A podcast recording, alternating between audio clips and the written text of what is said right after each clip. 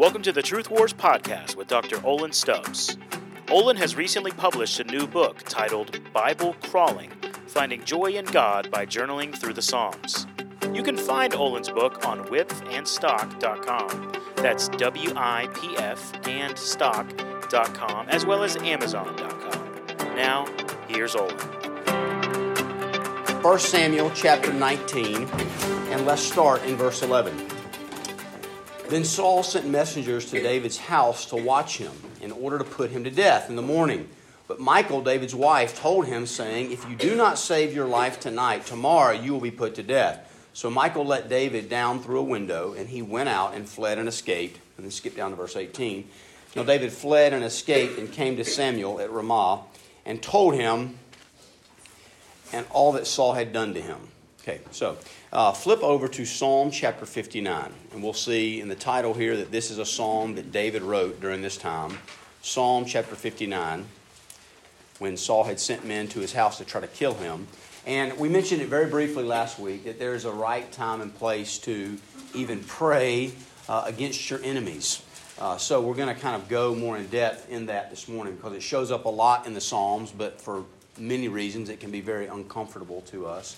And I would say, uh, as we go through this, just, just think about who is it in your life that at least feels the most like an enemy right now. Now, sometimes we can tend to be very pious people, right? You say, well, I'm just so much like Jesus, I don't have any enemies. Uh, but Jesus had enemies, okay? It, it's not sinful to say, at least, these people feel like enemies to me at times and sometimes they might even be people in your own family. All right, so I'm not going to ask you to share. Uh, just be honest with yourself. But let's look at how David deals with situations like this. So, uh, Psalm chapter 59, and the first point would be deliver me. Let's look at just the first uh, four verses here. Deliver me from my enemies, O my God. Set me securely on high, away from those who rise up against me. So, this is a very basic, normal prayer. And so many of David's prayers start out like this There's a problem. I'm distressed. I'm kind of desperate. I feel overwhelmed. I need help. I can't handle it on my own. He's looking to the Lord and begging God, protect me, take care of me. Verse 2 Deliver me from those who do iniquity and save me from men of bloodshed. So he's saying these guys are sinners. Now, he's not saying I'm not a sinner. We'll talk more about this in just a second. But he's saying these guys are basically cold blooded murderers. They were sent to my house to murder me. I had to sneak away to get away. I haven't done anything wrong. I'm not, certainly not doing what they've accused me of. Verse 3 For behold, they have set an ambush for my life. Fierce men launch an attack against me, not for my transgressions, nor for my sin, O Lord. Now, again, we, probably most of us don't have people camping outside of our bedroom waiting to, you know, ambush us with spears when we wake up in the morning.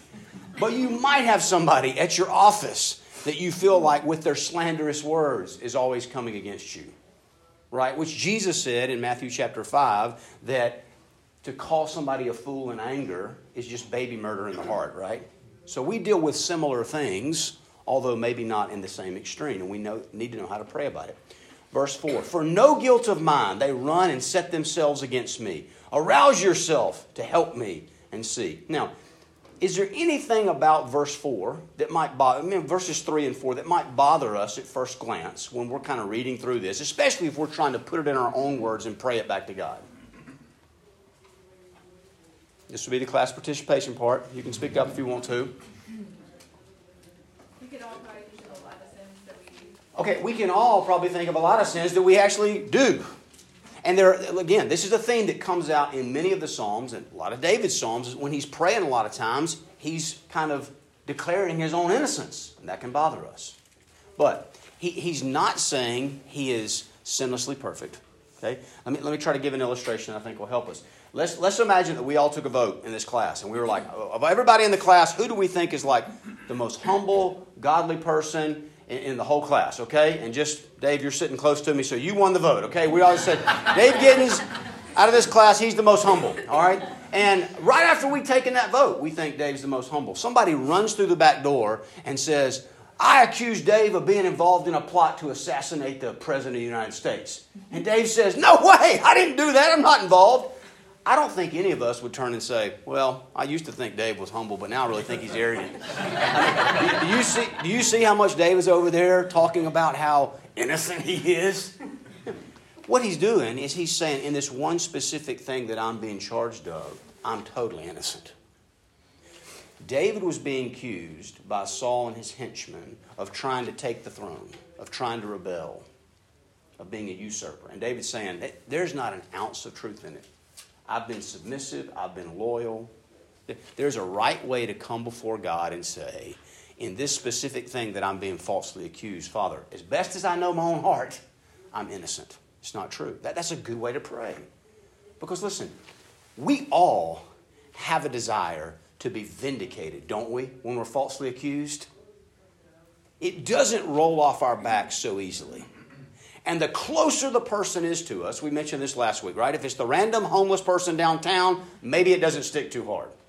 But it's one of your kids, or maybe even your spouse, hypothetically, who's falsely accusing you, you really want to be vindicated, right?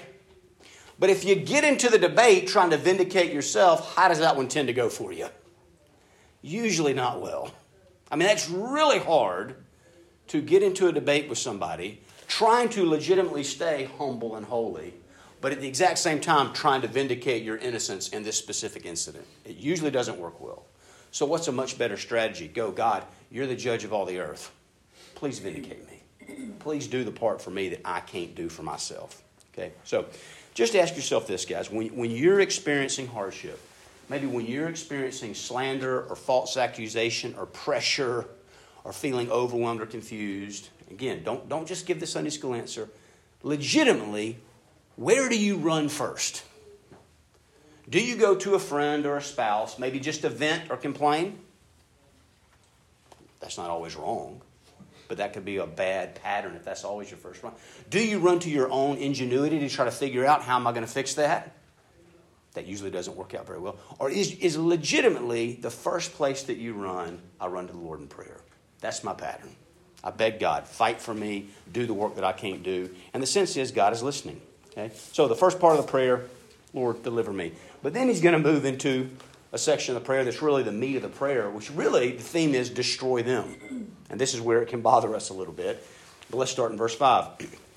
You, O Lord, God of hosts, and that means you're a God of an army the God of Israel, awake to punish all the nations. Do not be gracious to any who are treacherous in iniquity.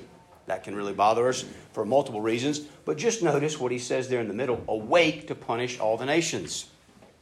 Have you not ever felt like you're going through something really hard? And again, you have all the right theology, but at a feeling level, it feels like God's asleep. I mean, I was, I was talking to a good friend yesterday that's going through a couple of really hard things.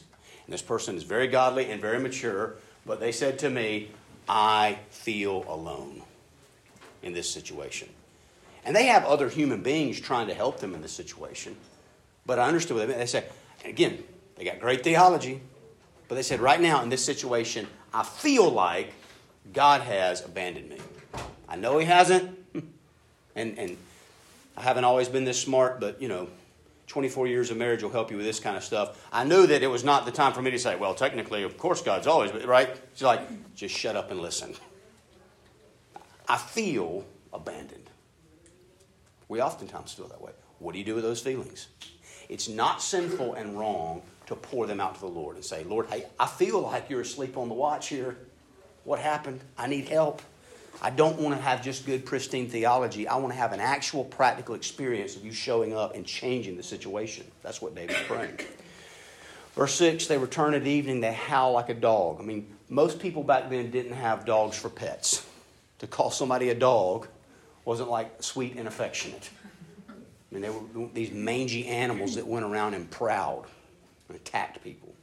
Behold, they belch forth with their mouth, swords are in their lips, for they say, Who hears?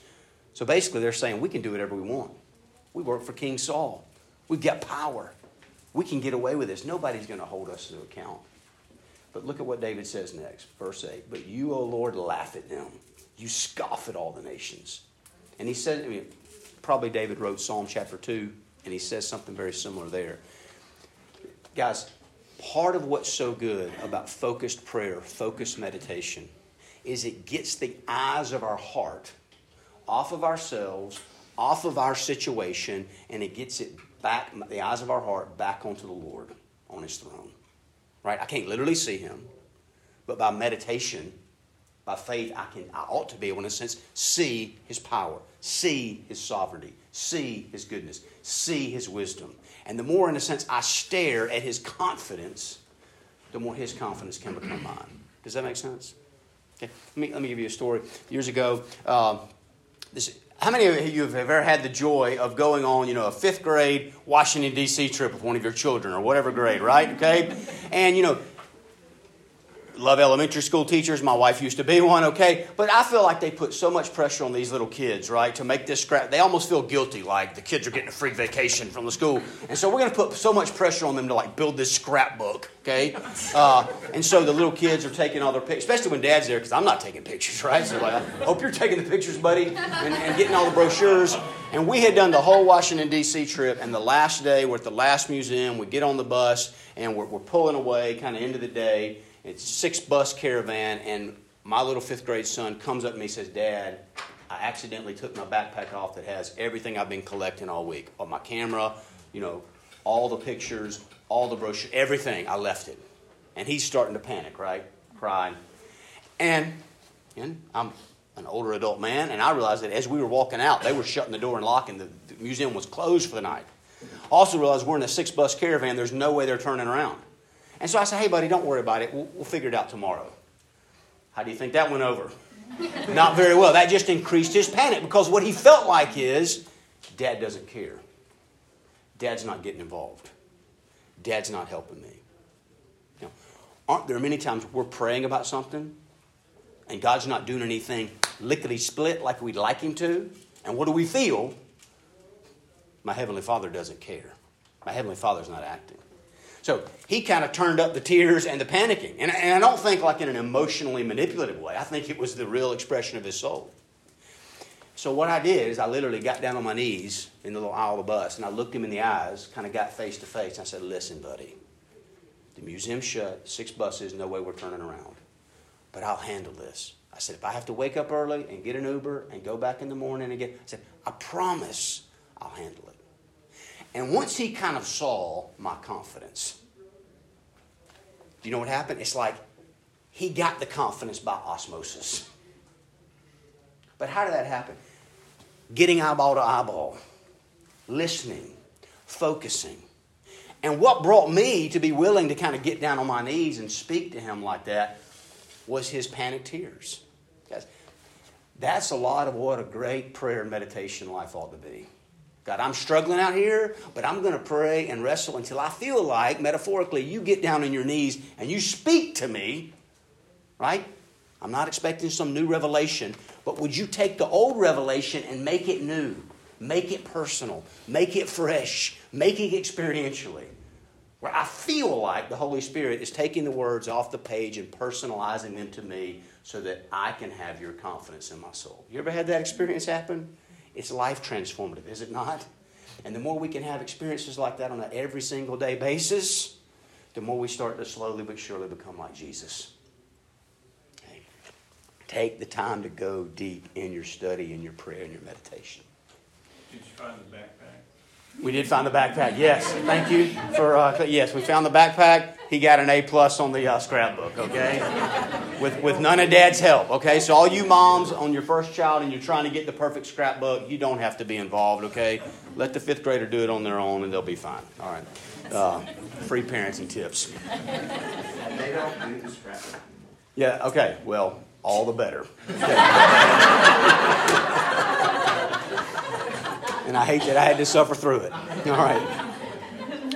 Verse 9. Because of his strength, I will watch for you. So probably he's saying, because of the strength of my enemies, they're stronger than me. I'm one man. I got an old prophet on my team. He's got a whole army. I'm going to watch for you, God. I'm going to wait for you. God's my stronghold. I'm not going to go try to find some tower I can hide in. I'm going to hide in you, God. I'm going to hope in you. My God and his loving kindness will meet me. God will let me look triumphantly upon my foes. Do you see what's happening in verse 10? We're about halfway through the psalm. And as he's prayed, as he's persevered, as he's poured out his heart, as he's cried, as he's meditated, he starts to say, I know you're going to win. God, God, what we're talking about has happened. God's confidence has become David's confidence. He's like, I know in the end I'm going to win. I'm going to triumph. Now, look at, look at his prayer switches a little bit. In a sense, it gets a little bit more bold. Do not slay them, or my people will forget. Scatter them by your power and bring them down. You see what he's saying there? We, we, again, we really may not be comfortable with this one. At first, he's just like, hey, these people are trying to kill me. You kill them, God. And then it's like he gets so confident, he's like, wait a second. You know what? Don't kill them quick. Drag it out. Make a spectacle of them. Now, you may say, that sounds kind of sick. But notice his motive. Why? So other people like me that are struggling, being oppressed by these people, they can have hope. They can have confidence. Side note, but, but another thing, you, another theme you see come out in the Psalms, and it's so important in our prayer life, is most of the time when you're wrestling with God, I want a deeper experience, I want to grow. Part of what ought to often happen, because again, what's happening? Part of what happens in good prayer and meditation is God's heart is becoming yours. His heart is for the nations. His heart is for all His people. So you start to say, God, I just don't want to experience your glory, your magnificence in this way. I want all of your people to experience it. So David's kind of, in the sense, spreading out the love. I want all your people to see your glory. Verse 12 On account of their sin, of their mouth, and the words of their lips, let them even be caught in their pride and on account of curses and lies which they utter. Destroy them in wrath. Destroy them that they may be no more, that men may know that God rules in Jacob to the ends of the earth. So, God, ultimately, why do I want you to have wrath on the wicked? So you get glory. Verse 14 They return at evening, they howl like a dog and go around the city, and they wander about for food and growl if they are not satisfied. So he's starting to realize, you know, these guys have been chasing me for a while. Saul's been trying to kill me for a while. He hadn't gotten what he wants. Even with all his human power, they're not satisfied. And that's a good thing to remember. When we feel like the wicked in the world are succeeding and winning, and we feel like we're losing the cultural wars or whatever, it's like they're really not that happy they're really miserable. They're really not getting what they want. And we may be suffering in the short term, but in the long term, we're triumphant. We win. We get true eternal satisfaction and joy. Okay? Um, so, again, I realize that this can be very uncomfortable for us praying this way. So, uh, let me just let me pause here for a second. Why do we have such a hard time praying these types of prayers? What is it about these type of prayers, these imprecatory psalms, okay, these cursings, basically, that we have such a hard time praying? Jesus told us to pray for our enemies. Okay, Jesus told us to pray for our enemies, okay? And so this seems to contradict that. Very good. Any other thoughts like that? You know, St. Augustine years ago said, and, and other people have quoted him since then, that basically all the Old Testament is, is the New Testament concealed. And the New Testament is the Old Testament revealed. And, and the point is, all the doctrine is really the same. Things are just a lot more clear in the New Testament. So, at first glance, this is one place where it does seem like there's a contradiction between Old and New Testament, right? And I think we all feel that and see that. But just think about this. Don't even flip there for the sake of time, but write it down. You go check me so you believe I'm not lying to you, okay? This is 1 Timothy chapter 1, verse 20. Paul's writing, he says, Among these are Hymenaeus and Alexander, whom I have handed over to Satan, so that they will not be taught to blaspheme. I don't know what you want to call that, but sounds like a curse to me. Do you remember Jesus in teaching on prayer in Luke chapter 18, and he uses a parable? And the whole story of the parable is there's a little old lady coming to a judge and what was the little old lady saying to the judge? Does anybody remember her words? You don't have to quote them exactly, but what was the theme of what the little old lady was saying to the judge? Give me justice. Give me justice against my enemies. And Jesus says, This is a bad Old Testament. No, he doesn't say that. He says, That's a good way to pray. Persevere, praying for justice against your enemies. Now, you say, But Jesus did say, Pray for your enemies. So, how is it right to pray this way? How does it fit with New Testament theology? Okay, at least five ways. Okay, I mentioned one of them last week. The first one is this: it's the best for me. It's the best for me. These type of prayers are the best prevention of vigilante justice. I'm not going to take matters in my own hands, right? How was David so often able to let King Saul escape when he could have easily killed him because he was saying, I'm praying for God to do the dirty work, so to speak? Because I trust God to do it in the right time, the right way. I don't trust myself. It's best for me to say, God, there are real bad people on planet Earth, and some of them need to get wrath. Exactly when, exactly how, I, that's above my pay grade, Father. So you take care of it. It's the best thing for us. Okay? The second thing, it's the best thing for other people. Right? If there's some, let's just say you have some horrendous boss, some narcissist who's just abusive, who's mean, takes advantage, steals money from, you know, clients and other people and all that, but he's taking money out of your pocket as well. And you start praying, hey, God, I want this guy to be gone, to be fired, to be exposed. That won't just be a blessing to you if he gets fired and exposed. It'll be a blessing to all these clients he's taking advantage of. Does that make sense? Let, me give you a real practical example. This may be an extreme one, but uh, think we're all the right age and stage to kind of remember this one. There was about 10 years straight, that not every day, but probably on a weekly basis, I prayed for Osama bin Laden. And you know what I prayed for him? It was a very short prayer, but it was it. Here he was. I'll tell you, almost verbatim what I pray about once a week. Okay, he didn't. He wasn't on my daily prayer list. He was on my weekly prayer list. God, would you save Osama bin Laden? Wouldn't that be amazing? I mean, that'd be like Saul of Tarsus times two. But Lord, if you're not going to save him, would you put a cruise missile in his cave? Because he's such an evil, wicked person who has hurt so many people and plans to continue to do it. Either save him or kill him. Um, now, the third thing Keep your finger in Psalm 59, but flip over to Psalm chapter 83. I, I think we, we want to see this one together. Psalm chapter 83.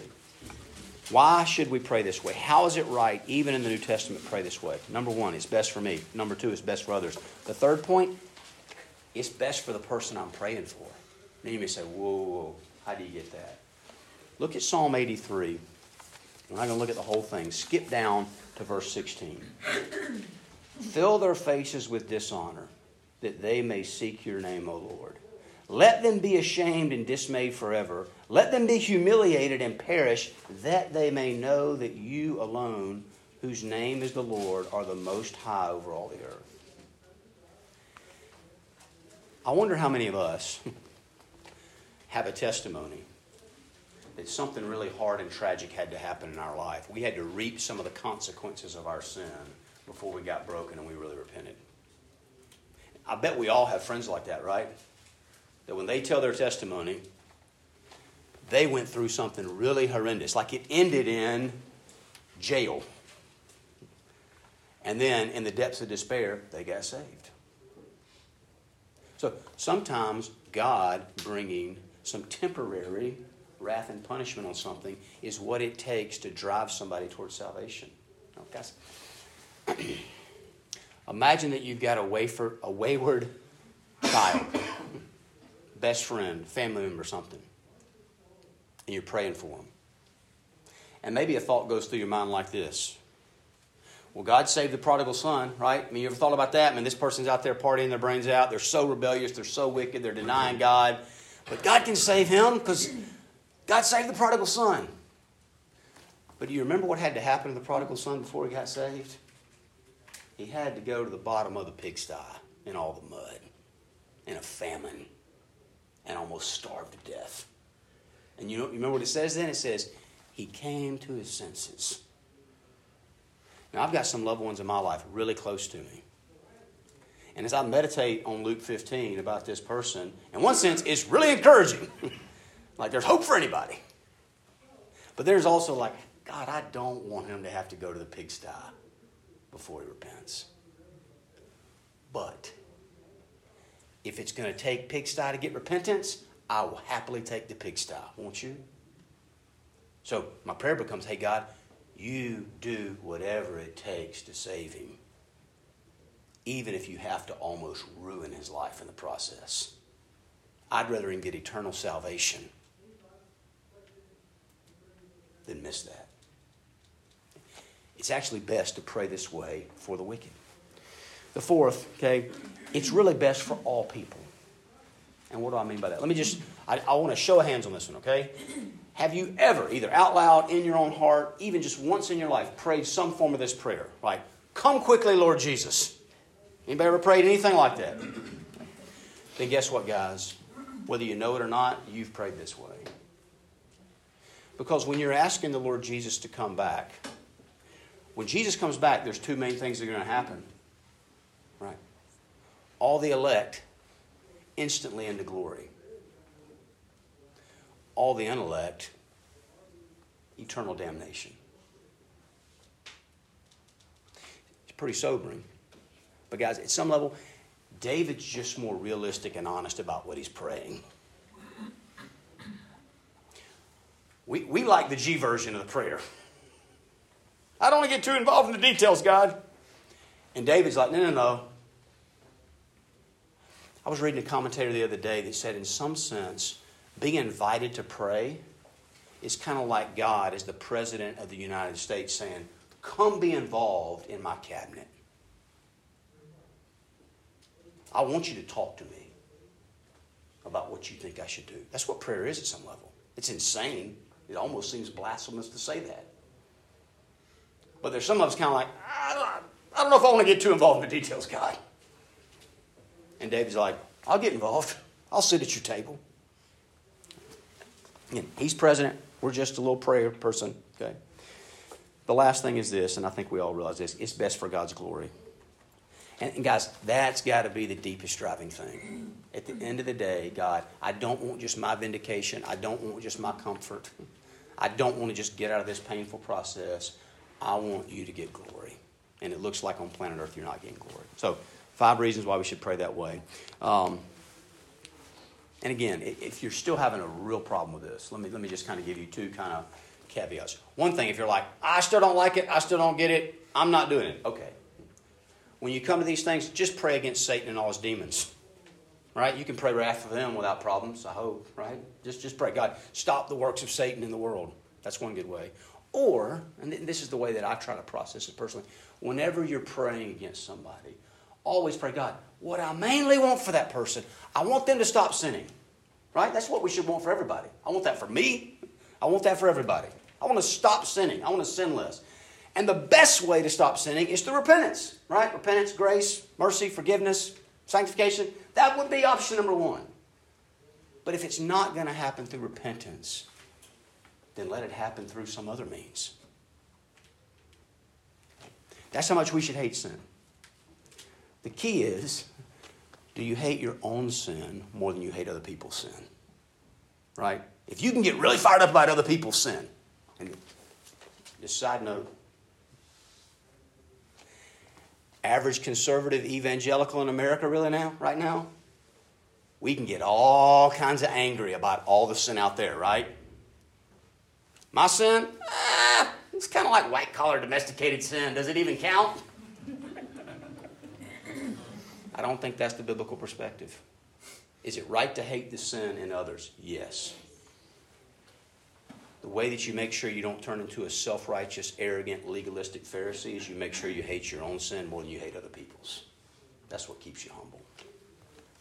So, the third point in the psalm is delight in me. And just the last two verses. But as for me, I shall sing of your strength. Yes, I shall joyfully sing of your loving kindness in the morning. For you have been my stronghold and a refuge in the day of my distress said this before, say it again. Preach the gospel to yourself. Also, just preach your own history. Remind yourself of past times of struggle and hardship and seeming persecution where the Lord delivered you. So many of David's Psalms start out like this Help! Wake up! Where are you? It's going really bad down here. And within 16 verses, he's at the end, he's like, I feel like I'm having a party. Everything's great. Everything's wonderful. God's on his throne still. I just had to remind myself I'm filled with joy, I'm filled with love. Verse 17 Oh, my strength, I will sing praises to you. For God is my stronghold, the God who shows me loving kindness. And you see that word there, loving kindness, show up twice in those last verses. And that's the Old Testament word for kind of God's covenant love, God's saving love, God's choosing love. Um, now, we talked about how it's right to pray this way. Let me, let me warn us a little bit. How's it wrong to pray this way? Because obviously there are ways that you could abuse these imprecatory psalms. And the first thing would be this if you ever if there's just a sense of, I'm going to get pleasure out of this, their pain, right? They hurt me, and I'm not going to hurt them back, God, but I really want you to hurt them, and I'm going to kind of enjoy it when you do. That's bad. Bad. You shouldn't do that. Okay? It, it should be. I mean, when Jesus looked over the city of Jerusalem and realized, you guys rejected me, and wrath is coming. How did he respond? He wept. Right? When we pray for our so called enemies in the culture war, there shouldn't be a yeah, they're going to get what they deserve one day. There ought to be a weeping. They probably are going to get what they deserve one day. And it's terrifying. And God, if you just let me be a part of maybe getting one or two of them out of that, I'd be honored. So it's got to be covered in grace. It's got to be covered in mercy. And the second thing would be this anytime you pray, and I've already kind of mentioned this, but I want to double click on it. Anytime you pray from a self righteous attitude, right? If you get into this place of, hey, God, I'm totally righteous down here, I'm one of the good guys, they're the bad guys, kill all the bad guys, you, you've missed it. There's got to be in your prayer this kind of shock and awe. I used to be just like them.